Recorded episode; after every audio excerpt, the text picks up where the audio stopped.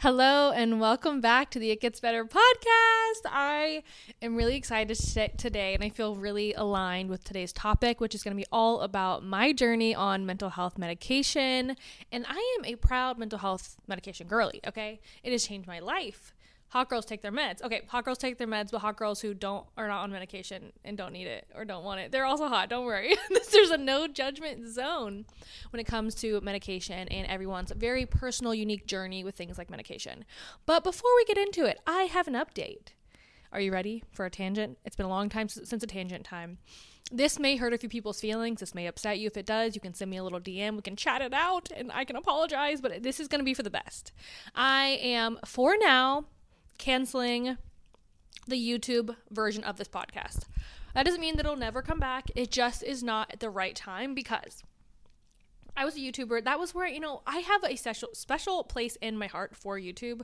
I always will. I have a special place in my heart for you guys that found me from YouTube because it's literally where I got my start and YouTube changed my life. And I think because of that I always go back and I have this literal like I have a relationship with YouTube that I like can't let it go. And sometimes a part of you has to die to bring a new part of you in. And the idea of putting my podcast on YouTube is not the, the problem. It's who I am when I press record with my YouTube camera and I record like I'm a YouTuber. There is something about when you become like camera ready. A lot of YouTubers might know what I'm talking about when like for for camera you become like you have like a YouTube personality, like an on-air personality. You have to use your voice a certain way. You talk like for, for let me give you an example. This is how my YouTube video is done. Hey guys and welcome back to my channel. Today's video is going to be 5 steps on how to get blah blah blah. like that's what it sounds like. And here we're like just having a convo and when I, I quit YouTube so many times. I have stopped so many freaking times and I knew I like I meant to do the podcast now. I know that I meant to talk to an audience and like talk longer form and not give like five tips for this all the time and be able to have more like real conversations and hard topics and things like that. And I I do I will always care about YouTube. And the thing is the thing I will always miss is the audience of, you know, the community from YouTube because I love them so much. I love you guys who are from YouTube as well and I hope you will come over to the podcast if you are someone who's been like, "No, YouTube only." This is the truth is it's not you, it's me. it's not YouTube, it's me. When I press record, I just can't I can't get the analytics out of my head. It is become is because when for this, I don't like take the podcast analytics and like make it my worth or something. Like my self worth isn't attached to how my podcast performs, and neither is Instagram or TikTok. Like a lot of people, like they like if they don't get enough likes or something on Instagram, it it affects their self worth, and I feel so bad when that happens because I get it because that's how I was with YouTube because YouTube was my main platform of income, and we can't lie. Okay, I flopped. I had a great career on YouTube. I would never say I failed at YouTube. It literally changed my life. It's you know I made a good career off of it, but I'm I'm at the end of that time, and that's okay. I had my flop era on YouTube for a while. And with the podcast, I actually have started to see traction traction again on my channel, but I noticed that I started because the only thing I'm posting on my channel right now or what was was the video podcast. And I noticed that I started to tailor the podcast to fit YouTube, meaning making the episode shorter, so that YouTube would be happy. They don't like 40 minute long things of me talking, s- censoring the topics I talk about. And that is literally not the freaking point of this podcast. The point is for us to talk about things like mental health medications. And I've got an episode on my drinking issue that I used to have when I was 15 coming up soon. And you can't talk about those things on YouTube because it will get censored and you'll get in trouble and you'll lose, you know, like demonetize and things like that, which shouldn't matter. But because I was on YouTube for so long, I can't seem to get that part off my mind. I can't just sit down and record in front of my camera. I think it's when I turn the camera on, I see the camera. I don't know if that makes sense, but when I'm sitting here talking, it's just like I actually, right before I start any podcast, I just visualize one of my, um, someone who follows me, anyone. I will like think about someone who's recently DM'd me online about listening to the podcast or something like that and I'll picture that I'm talking to them, and that really helps me. When on YouTube, like I just feel like I don't know, I have this camera personality and it's not not me. It's just more polished and I get obsessed with the analytics. And I started doing that. I started looking at the analytics and being like, "Oh my gosh, they're not listening to this long of an episode, so I got to make it shorter." And long story short, I don't want to do that. Like I just want I I this is like a personal project to me. Um, I am I'm like I post my podcast through this platform where like they can put ads on your show like on their own. um, like not me recording ads. And I've literally been turning down ads right now, like where it's like for me recording them because I don't want to do that yet. Because I don't, I do think obviously one day I would like to monetize it. That, there's nothing, no shame in that. But I just right now want to be comfortable with the podcast. Um, also, I'm using a new mic, so I just realized I gotta make sure I'm talking close enough to the this mic. I gotta make sure. Sorry, I just realized I was like, I don't know if I was talking directly into the mic this whole time. We'll find out. Um, and I just I just want this to be something that I'm that I'm really proud of and I feel like is helping someone because because you guys have done so much for me. I want to give back the knowledge. So because of YouTube, you know, having the job of like the financial freedom that YouTube gave me, I was able to put so much time and effort into my self development, my personal development, my self growth, my mental health. A lot of people do not have that luxury and I I do not take that lightly. I know that that was a privilege I had to have so much free time to work on myself and it costs a lot of money, but I had that money because of YouTube. So I know that that I there's so because of that what I want to do is be able to give you that information that I learned and paid for. I want to give it back to you for free. And if I do it on YouTube, the thing is even though it makes sense to give it back on YouTube, it's like I don't give it back properly. I go back to the top 3 tips for this and I start focusing it on the the wrong way and I just really want this to be something that at the end of the episode you're like wow this was really helpful for me or like wow I really got something from this. You, you get what I'm saying? I just want it to be good and I am not to the point I realized with my relationship with YouTube where I can post these on YouTube, okay? Long story short. And I just want these to be as long as I want. I want to be able to ramble like this. It's been six minutes and 55 seconds and I'm still talking and I haven't even gotten on to the podcast. And that's okay because whatever. I just burped. I'm so sorry. Okay let's move on. That's the whole point is the podcasts are going to be on podcast platforms only for the time being. If you're following me on YouTube and you're like, "Oh my gosh, what am I going to do?"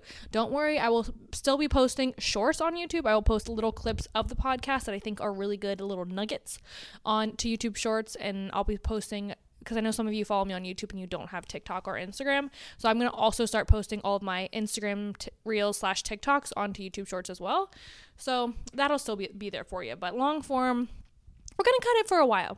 But let's talk about my journey with mental health medication, okay? This is a deep topic. If you have ever wanted medication or if you're against medication, I just want everyone to listen with an open mind and realize everyone's journey is so freaking different. I have been on medication a few different times in my life, and I'm not going to talk about every single time, but I am going to talk about the prior two.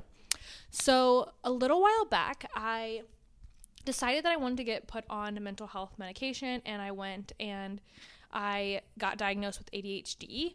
And I spe- um, specifically went and asked about ADHD. That's why I ended up getting diagnosed with ADHD, and I was put on Adderall. Well, Adderall ended up not being my medication, but I didn't know that. And I think that's where mental health like medication struggles come from is sometimes we're on the wrong medication. And I'm not here saying that you are on the wrong medication. Again, let me just also give a little disclaimer. Nothing I'm saying in this podcast serves as medical advice. I am not a professional. I am a piece of I'm kidding. I'm just giving you my personal experience. But there's nothing wrong with Adderall. This is not about Adderall specifically. This is just me because sometimes we get put on medication and it's okay to have to like try around different meds to see what fits. And I was put on Adderall and honestly, I liked it. I liked some of the things it did. It gave me a lot of energy and a lot of um, energy, you know, but I was still struggling so much with my anxiety. I would still feel really depressed sometimes, but it was like I had this overall energy that even though I would be depressed, I would still get up and do the work. And I thought that was good. I'm like, oh, maybe this is how it's supposed to be. But every single time I wouldn't take my Adderall, all of my friends and Noah and family can account for this. I was like, I don't think I'm supposed to be on Adderall.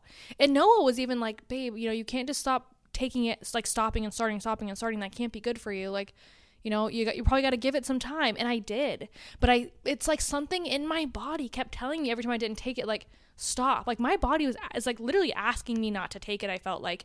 And i wasn't listening to myself and i wasn't trusting that intuition. And i was just like okay well, i'll just keep taking it and then i'd feel bad from it and then i wouldn't take you know it was just back and forth. And that was for about a year. And it also did cause me just like some struggles with food. I've talked about that a little bit on another episode. It like made me lose my appetite a little bit and I started worrying about like I don't know. I, and I didn't want to get into that. This podcast isn't about like um, diet culture, but it did kind of make me struggle with those things. And I was like, oh no, no, like this is not good. This is not healthy for me. Like I want to have a good relationship with food. And I went to a new psychiatrist because I also got did my ADHD diagnosis online and I was like, you know, that psychiatrist gave me the, the meds and she honestly gave me the prescription and that was it. I had never heard from her again. Every single month, like the medication, it was like I use capsule, which is like a delivery service. Every month my refill was ready. I never had to call her. She never checked in. And I don't like that. It was through one of those like online platforms that a lot of people talk about. Like I think one of them I don't want to say the names of them because I don't want to promote them, but I've saw I've seen some articles recently that so many people have gotten misdiagnosed because of these these platforms. So maybe I should tell you. Maybe I should. Um, let me just find that. But the, what I don't actually don't want to say it because what if someone got a diagnosis from there and it changed their life? You know, I don't want to be shaming something that helped someone else. Like I said, open an open conversation, no judgment. But I use this platform, and you know, maybe the lady was nice, maybe she thought it really was right, but I ended up going to a new psychiatrist and I went in person this time and she was like, You do struggle with some symptoms of ADHD. She let me know. She's like, But actually, your diagnosis is PTSD. You have complex PTSD. However, the thing with PTSD is it, it causes other things. And because my PTSD had been untreated, undiagnosed, and untreated for 29 years of my life, it led to depression, anxiety, and some symptoms of ADHD. So she did say, let's start you off with medication for PTSD that will also combat the anxiety and depression. And in the future, if you still struggle with, you know, um, ADHD like symptoms, then we can talk about adding in a second medication. But let's start you on this first. So I got put on sertraline, 50 milligrams, which is basically the generic version of Zoloft. And the first thing I did when I got diagnosed is I went on freaking TikTok and I looked up side effects of sertraline, side effects of Zoloft. Do not do that. Do not do it because all of these videos are like, oh my gosh, it was the worst thing I ever did for myself. And I just went down this rabbit hole of watching people and their horror stories on sertraline. And then by the time I had my pill in my hand for the first night, I about had a panic attack. I was like, I don't know if I can do it. I'm, I, I can't do it. I'm not trying it. I'm not doing I'm talking so fast. I'm so sorry. I was like, I just simply cannot do it. But then I did it. I put the pill in my mouth, and guess what?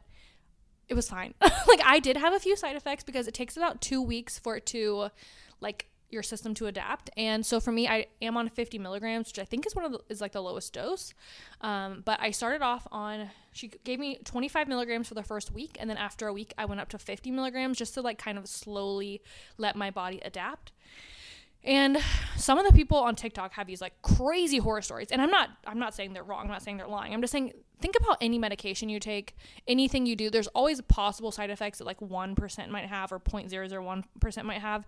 Obviously that 0.001% are the ones that are going to film it and talk about it. You know? So it's like that's why that you're going to see that cuz if I like say if you go to a hotel like or think about anywhere you go. Like the people who are more likely to leave a review for like a restaurant or something typically have a bad experience. Now does that mean their experience is incorrect? Absolutely not. It's just sometimes i think our brains are not re- wired to make positive reinforcement content. Like we just assume like everyone else will know the restaurant is good and we are a lot of us tend to leave reviews if it's like a bad thing which is not something I want to do. I should remember that. I should start leaving more positive reviews all the time, um, which I, I, do. Okay, I'm not not some like I actually really am bad about that. Side note: I struggle to leave like negative reviews on like Ubers and stuff all the time. So like this could affect someone's job.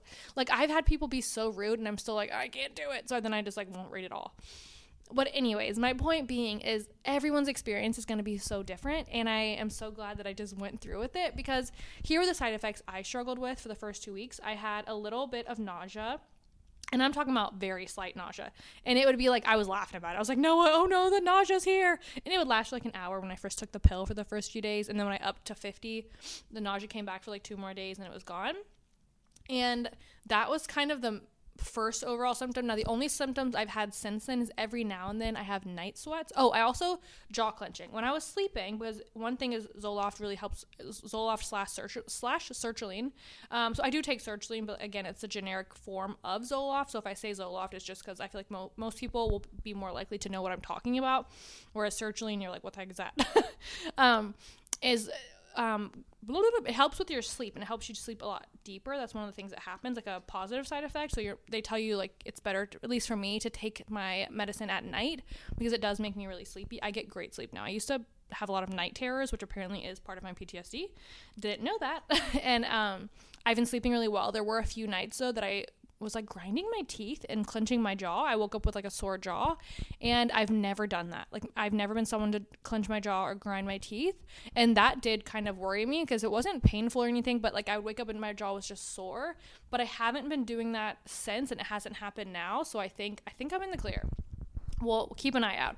Um, but I do have the occasional night sweats. Like I have woken up and I'm pretty sweaty from while I'm sleeping, and that is one of the side effects. But honestly, it's very minimal. I don't wake up like in a pool of sweat. It's just I wake up and I'm I got a little sweat. You know, I got to take a morning shower. um, but I have to tell you, I am the happiest and healthiest I've ever been.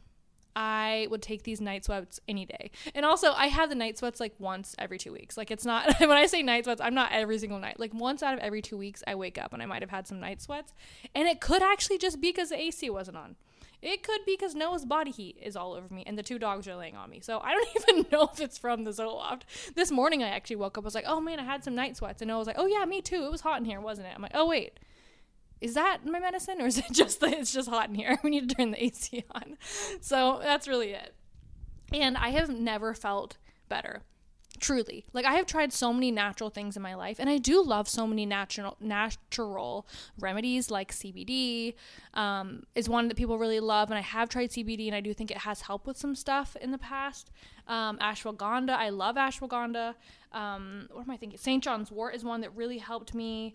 I love other things like meditation. I'm getting my EFT certification right now because I really like EFT and yoga and you know physical activity. Those things are great, but they just simply weren't doing enough. And i wanted i think what happened is i didn't even know because my baseline was was lower than someone who doesn't obviously need medication or someone who just doesn't struggle with any sort of depression. And i didn't know if the way i felt was how everyone felt. And i think that's what really pushed me into trying was into trying medication is i was curious like what does everyone else feel like? Like, I was curious, would I try medication and be like, oh, this is what I'm supposed to feel like? Or was I going to try medication and be like, oh, okay, I don't know if, I, if this is doing that much? And it was like, oh, this is what everyone feels like. And honestly, it's been, it's been insane. I used to not be able to pick up the phone by myself. I was too afraid to call my dog. I mean, if I need to make a nail appointment, I would have no call. And then I wouldn't go usually. I usually would not even go to my nail appointment. I was too scared. I would never walk outside by myself. I couldn't take the train. I used to not be able to drive my own. I went from driving everywhere by myself. I moved to Ohio by myself from Georgia. Once, a few times when I lived in Georgia, I drove to Florida by myself for different YouTube conferences like Playlist Live, or was it Orlando? Playlist Live Orlando, that one of them. I did so many crazy things. I flew by myself. Um, to Ohio when I looked at apartments. Like I went to Vegas by myself back in the day. Um, like met friends there and stuff. And like, what on earth? All of a sudden, I'm like, I can't drive my own car. Like all of a sudden I woke up and I was like, oh, I can't drive. Like I had so much anxiety. I always felt like all of my friends were out to get me, and I that was one of the things is apparently rejection sensitivity is really common with ADHD where you're afraid everyone's going to reject you or like you just, you know, you're just you really fear rejection. That was part of the reason I did get my diagnosed at with ADHD at first, but I found out that PTSD also causes that because if I went through something like with my mother, where my mom didn't, you know, she was very hot and cold with telling me she loved me or hated me, then I am more likely to be sensitive with how people feel towards me, which does make sense. So I have had so many things that were just running my life, and now I feel like I can see clearly, and that's something I really wanted to make sure I talked about is that a lot of people love to say like oh so you're on a happy pill it must just like mask your emotions like you, you're not really going to be yourself no i am more myself i am myself like i remember me like a few years ago before that big incident with my mom happened where i had to cut her out of my life i remember being someone who just laughed all the time and was so silly and driven and confident and motivated. Like I went to a party by myself where I met Noah. You know, like I would never do those kind of things. And I was just I don't know, I was loud and I don't I wasn't even introverted. That's something I've learned recently is I used to talk I used to think I was an extrovert. And in the past like 5 to 7 years I've been like no, I'm definitely an introvert. And now I realized I think I'm I think I'm both. I think I'm both because I do think over time I I from being so depressed, I think I did learn to love my like to just feel comfortable and safe in my own space. Where growing up, I was probably more of an extrovert around my mom because of the fact that I grew up in an unsafe, unhealthy household. So I wanted to leave as much as possible. So that made me feel like I was an extrovert. Where now I created this really safe home that made me feel like I'm an introvert. But I'm realizing now that I'm on my medication, I'm both. I can love my home and love my me time and love getting to be by myself and recharge, but I can also love going out and seeing people and meeting people and being social. And that is such a freeing, beautiful feeling for me because I never, I haven't experienced that in so long.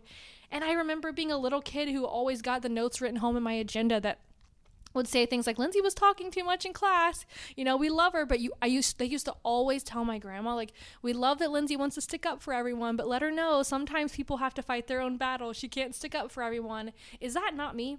That is literally me. But I lost that part of myself. And it wasn't because I didn't want to stick up for everyone. It was because I was too afraid to use my voice, too afraid to speak up. I was too afraid to be in front of anyone, too afraid to take the stage. And I don't want to miss out on my life. I don't want anyone to miss out on their life because of the judgment someone might might say about medication. And what I want to say is some I had a lot of people when I first decided to get on medication, friends and family be like, "Oh, so you know, they, you've heard this before like the the happy pill. Like is is it a happy pill? It just makes you happy?" No. I've actually cried a lot on my Zoloft too. I have grieved more from my mom than I did the first 2 years from when she passed, and I think I really needed that. All those times I told you guys I was numb, remember? We I've talked about this a few episodes back, probably. It was probably like a few months ago. When I was saying like how I used to be really numb, turns out that was part of the depression that was not normal. It's not good to be able to like hold your tears in for weeks and like, oh, I'm gonna plan my cry session three weeks from now. My psychiatrist was like, well, that is not that's not that's not healthy, girl. And I didn't know because it's the only lens I had viewed my life from for a while. I mean, oh, okay, not forever, like I said, but when something traumatic happens, it's kind of like your the lens you're viewing your life from just slowly fogs up, and you have this fog over your life, and it starts to feel like it's always been there because it re- your brain can really trick you especially with PTSD I'm learning is like you you went through something traumatic and your brain will convince you to like stop living your life so that you can make try and make sure that nothing traumatic will ever happen again and like I have to I can't live like that. And going back to the happy pill reference I keep backtracking. Medication my depression medication my PTSD medication it is not a happy pill. It is not something that changes the way the world is it does not make me see a false sense of reality. My medication is like a glasses prescription, contact prescription. It is helping me see the world the way it is for everyone else. It is taking the blurry world that I've seen my whole life and it's giving me a clear view of the world, the way it actually exists. It's not some false perception of reality, some happy pill masking thing. It's fairness. It's fair to want to see the world how everyone else sees it. Especially with all the things that you might have gone through, you know? Especially with the things that I have gone through. Like, I know that for myself now that I'm on my medication I'm thinking clearly. All the time, I'll hear myself th- say things now, and I'm like, holy crap, have I healed? Holy crap, did that change my life? And it's also made my therapy journey so much better I, my psychiatrist was actually she's really really great and was like I need you if you're going to be on this medication I really need you to go back to therapy which I was planning I had been in the process when I first started my medication at the time of getting back into therapy which by the way I've been on the medication for a while now. I just wanted to wait until I knew how I felt on it because you know like sometimes the medication you're on is the wrong one like it was for me with Adderall and I didn't want to talk about medication until I knew I was on the right thing and anything like that. Just just because I don't I don't I don't know. Just wanted to make sure. So it has been a while. So I am very comfortable with how I am on it now. But she was saying that in order for me to be prescribed the medication, she really wanted to requ- require me to do uh, trauma therapy. So I am in a specific trauma therapy program where I'm going to be I'm going through EMDR and a lot of like CBT, cognitive behavioral therapy, and she even said that with the trauma therapy there's a chance that these things could trigger things for me and I'll still struggle and she offered to like if I if that happens if I really struggle she offered to like up my medication if I need that but the thing is I'm I'm okay with how I am right now I'm not wanting it to take away, you know, the days when I'm sad. Like if I go to therapy and I come home and I'm sad, that's okay. I'll take a day and I'll be sad. I'm I'm okay with that. And I am really glad she forced me to stay in therapy. I think that's really important. Um, but yeah, that's just a little bit of an update on where I've been with it.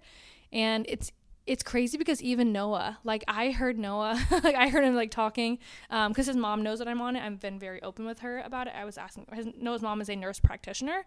Um, most of his, I think, yeah, Noah's mom, dad, dad and sister are, are all in like the medical field.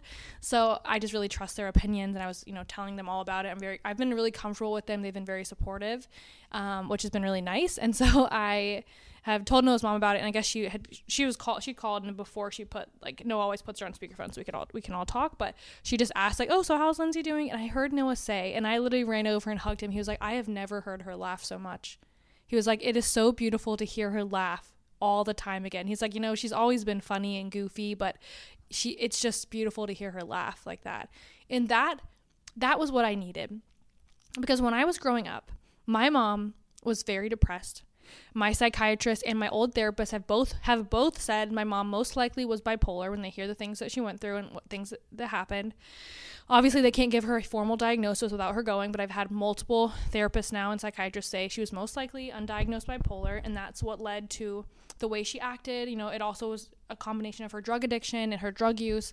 But I used to beg my mom to try therapy and medication and she was very against those things. She just felt like it was a sign of weakness and a sign of she didn't need it. She thought that, you know, therapists just like to blame you for your problems and make you like she would always say things like that. And I think that's because one time when I went to a counselor when I was younger, they literally were like your mom is abusive. Like she straight up said that and called the police and it led to this whole thing. That's actually going to be one of my podcast episodes episodes soon where I never actually talked about the time that I told my I've talked about it a little bit, but not the full story of what happened when the police got involved. And it's a really there's a good lesson in it. So I want to share that soon. But I think my mom just thought because that counselor said, "Hey, look, what you're doing is wrong." My mom was too afraid to look herself in the mirror and realize what she was doing was wrong in my opinion. But my whole life I just begged and begged for my mom to get help. Whether that meant rehab or medication or therapy and she never stuck with any of it. She never actually tried medication for mental health, but she, you know, it's, and I think about that and the fact that my mom would do illegal drugs, and this is not me shaming anyone who's had it. I, know it's in I know it's like, you know, drug addiction is like an, it's an illness. Like it's, it is so tough. And I have so much sympathy for anyone who's gone through that or struggled with someone they know that's gone through that because it is so hard and it will affect me the rest of my life. I myself have joined a group um, for people who are like family members of addicts, and it has been really nice. Not nice, obviously, but it, it no, it is. It's great to be in a space where other people get it because it's something that's really hard to understand unless you've been through it. And my mom would do all the, these illegal drugs, but when it came to mental health medication, she would not take it because she also would say, Well, everyone's going to judge me. No, there's no way. I don't need that. I'm not mentally ill. Like, she would say these things, and I'm not mocking. I'm saying this is actually what she would say. So it's crazy that my mom was more comfortable taking illegal drugs that made her feel better even though they didn't actually help and they made things worse. But she wasn't okay with taking mental health medication because of the stigmas. We have to stop with the stigmas, you guys. We have to realize that people's lives can change if they are open to mental health facilities, uh, facilities, and you know whatever they need, whatever they need for themselves. It's okay. And um, the fact that I always begged my mom to get help and she wouldn't, and I used to always think like my life I used to think that my life would have been so different if my mom had gotten medication. And sometimes I felt like it was unfair that she wouldn't get on medication knowing it could change my life too. And so hearing Noah say he just heard me laugh so much and he could just tell how happy I was. I was like, "Oh my gosh, I made the right decision." Because I didn't want to look back and all of my family around me had been like, "I wish she had just tried the medication. It really could have changed her life. It really could have helped my life." Like talking about them and i'm like oh my gosh i want to i want i owe that to the people who are supporting me in here too like i want to try it because i know that i was in a place where i needed it so that's how i feel that's how i've been on it it's been the best thing i've ever done but I want to talk about a few things because I made a post on Instagram that said mental health medication misconceptions. And I want to run through these because I think it's a really important topic because there are a lot of misconceptions. And this might help anyone who's either thinking these misconceptions, whether for yourself or for a friend. Maybe you know someone who wants to get on medication and you've maybe shamed them and you want to change that narrative. Maybe you've shamed yourself. Maybe people have shamed you and you don't know what to say back. Here are some things and responses that I my my responses to these mis- misconceptions. Number 1, you don't need meds, you're fine. My response to that is just because you can't see my mental illness doesn't believe doesn't mean it doesn't exist. I was really good at masking and hiding my mental illness from the world. Online, in real life. I could hide it for a long time until it got to the point that it overtook me and I couldn't I couldn't hide it anymore. And honestly, I don't even know if I hid it that well because a lot of you guys will literally tell me that you can tell that I've got this like light back in me. I get messages like that all the time like you I can tell how happy you are. I'm like, "Oh, wait. Maybe I didn't hide it as best, best as I did, but some people, I've even had friends like, "Oh, you don't need meds, Lindsay. You're good." I'm like, "Just because you didn't see my mental illness doesn't mean it doesn't exist." If I stubbed my toe and I said I needed a band-aid, nobody would think twice. If I had allergies and I said I need to take some Claritin, nobody would have a problem. There's no difference. Number 2. So it's like a happy pill masking your emotions? No. My response is it's more like glasses, helping me see the world clearly the way it is for everyone else. You would not look at a child who says, "Oh, mom, I can't read the school, the board at school," and say, mm, "You don't need that." No, you'd be like, "All right, let's get you, let's get you some glasses." Misconception number three: taking medication makes you weak. No, my response: taking medication and admitting you need help, whether it's taking medication or admitting you need help and going to therapy or whatever it may be, it makes you really strong for actually admitting you need help because we live in a world where people are too afraid to ask for help. So it's okay to ask for help. Number five, but have you tried exercise? My response is yes. I love moving my body. However, that alone was not enough for my mental illness, okay? I, I could not work out the depression away. I could not work work out away work out away. I you know what I'm saying. I couldn't get my PTSD if I ran on the treadmill all day. If I could, that would have been nice. Number 5, but it'll change who you are. My response is no, the right medication shouldn't. It should help you be more of who you are. It simply relieves some of your symptoms. Number seven, but it's not natural, it's not healthy. Okay. And there are people in this world that do not want to live, they do not want to be here. Are you saying that their life is not worth something because they want to take something not natural? Have you eaten a Pop Tart lately? Um, have you have you used a vape lately? Have you eaten Cheerios? Have you have you had a soda? I don't vape, but I've done the other three. I love Cheerios. I love Pop Tarts. What was the other one? I don't vape. What are the other ones? They said. Oh, soda. I you know I drink the sodas. Okay, those aren't natural either. It's uh, I mean, I, I I that one always floors me because I do know a lot of people in the wellness space and they'll say stuff like, "Well, it's not natural though. I don't want. Why do you want to give your something your body something nat like that's not natural?" I'm like. I am saying that this made me want to live my life again. Like, how can someone say that? How can someone's response be, but it's not natural when I say that I'm on medication for my de- for my PTSD and my depression, and they're like, but it's not natural. Oh, that's your response.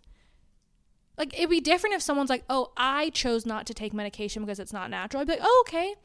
If someone said that to me, I'd say, okay, I really respect your decision. I really respect you for that. But to shame someone else for not for taking it because it's not natural and it's it's going in my body, not theirs, it's like okay, but now I want to live and be happy and I want to do be myself and I'm happy. I said that a few times. I laugh, I cry. The world is so beautiful. What? What? I, that that one just blows my mind. I don't even know the response for that. It's just if someone's like, but it's not natural. Okay, and okay, and if you don't want to take it, don't take it. But like, you know, let's let people live their lives. Um, and the last one, is it a magic fix? Nope, not at all. My medication is just one part of a lengthy regimen I do to take care of myself. I do a lot of other stuff. But without my medication, I lost the ability for a while to do a lot of the stuff I needed, such as working out, journaling, going to therapy. My ther- my therapy was overwhelming and it was taking over my life because it was triggering me so much. And I didn't realize that because I also really needed that diagnosis because the types of therapy you should be in for PTSD are different for, from regular types of therapy. I actually should not be in talk therapy, she explained, with someone that is not a trauma specialized therapist because it could actually re-trigger my PTSD. So it's crazy that you know, it really it is important to get a proper diagnosis. If you're someone who maybe is on medication or you're struggling with your mental health or mental illness and you feel like the answer is wrong, the medication you're on is not working, it's not right, don't be afraid to get a second opinion. Don't be afraid to go back and say, hey, like, this isn't right. It is okay to adv- advocate for yourself. It is important to advocate for yourself because you have to do what's right for you. And I'm so glad that I spoke up and said, hey, I can't take this anymore. Like, I've got to try something else. And I'm glad I went somewhere else. And I'm, it's like now I know this is the right diagnosis because it fits. Like it, it fits really well. And I I'm I'm proud of myself. I'm really proud of myself and I'm proud of anyone who's going on this hard journey of life and taking care of themselves, especially in a world that can be filled with a lot of judgment and a lot of shame. And I think what we just need to realize is everyone's life is so different and we shouldn't shame someone for an experience that we may not understand. If someone told me that they had medication for something else that I've never been on, I might be like I might not understand it because I haven't had that diagnosis, but I would never be like, "Oh, don't take your medication because you don't need it. What? I'm not their doctor. I'm not their doctor. I'm not their psychiatrist. I'm not them. I think this should be a really personal journey, but it should be one that we uplift for others. If someone comes to us as a friend and says, Hey, I decided to try medication, we should say, I'm proud of you. That's really awesome that you decided to do what's best for you. That's ex- that's really brave that you asked for help. I am really proud of you and I'm glad that you're doing what's best for you. Let me know if you need anything. I'm here for you. Like it should be uplifting. It shouldn't be, oh, but it's not natural. Have you tried working out? Have you tried CBD? Like, no, let's stop that conversation. And again, it's okay if you don't want me- medication for yourself. That's not that's a, that's not the problem. Everyone should be entitled to making those choices for themselves. But let's not take that choice away from someone else or shame them into shame them into not doing what's best for them because that could change someone's life. Like I would hate to shame someone for medication, and my sh- me shaming them is what stopped them from doing something that made them happy in their life again. We don't want to do that. We're all better than that. It's 2023. We're literally better than that, you know? But this is very long. I'm so sorry if this is a lot. I just yeah, I guess I guess that's there's not much else I can say, but cheers to 2023, you guys. Okay, we're leaving behind mental health stigmas. We're we are telling people to shush if they start shaming us, okay? And we are being proud of ourselves no matter what we're doing for taking care of ourselves. Whatever it is that you're doing to take care of yourself, whether it's taking a bubble bath, whether it's taking your Zoloft every night at 7 p.m. when your alarm goes off so you don't forget, whether it's going on a mental health walk, whether it's doing EFT, it's all amazing. And the cool thing is, I'm also going to do those other things. I'm going to do all of it. Um, oh, uh, one other question. Someone asked me online on my, photo, my, my photo talking about this and was like, um, how long are you going to be on your medication? And I think this is something you have to speak about with your doctor because obviously everyone's different. But for me, my therapist said most people with the medication I'm on will typically take it for about two years and then we will wean me off in two or three, two to three years once I'm completely done with therapy, once my serotonin levels are like, you know, at a good place, and that we will wean me off and I won't need it. And then if I ever need it again, that's okay. But yeah, that's my answer for that because I forgot I did have a few questions like that. But I love you all so much. This was kind of a rambly episode. Ooh. I hope you're all doing well. Also, sorry this episode was coming out kind of late tonight because I was struggling with the YouTube idea and I was like, what am I going to do? and then also, um, Oh, also, I'm getting my EFT certification. My EFT. Uh, I'm going to become an EFT practitioner. If you aren't part of my Better Together membership, I highly recommend joining it. I thought I was going to do the month free only for the month of January. I've decided to extend it where anyone who joins at any time, you will automatically get one month free. So if you're like, oh, I don't know if I if I can do the twenty two dollars, that's okay.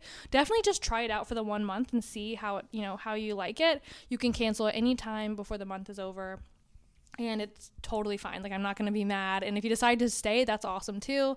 Um, it's just uh, itgetsbetter.mn.co and it's been really nice. I'm going to start doing my EFT sessions over there as well. We do two monthly group coaching calls, which I'm going to start adding the EFT into those. We do a monthly visualization. The last one was incredible. You guys were saying you were crying. Not that I want you to cry, but it was nice that there was some release of emotions that made me feel really good that it was helping you guys. And then the we'll have also one extra call every month, which will be a monthly uh, journaling session where we're all going to journal together and set our monthly intentions. So it's been really fun. If you want to join and I love you so much. I hope you have a fabulous day.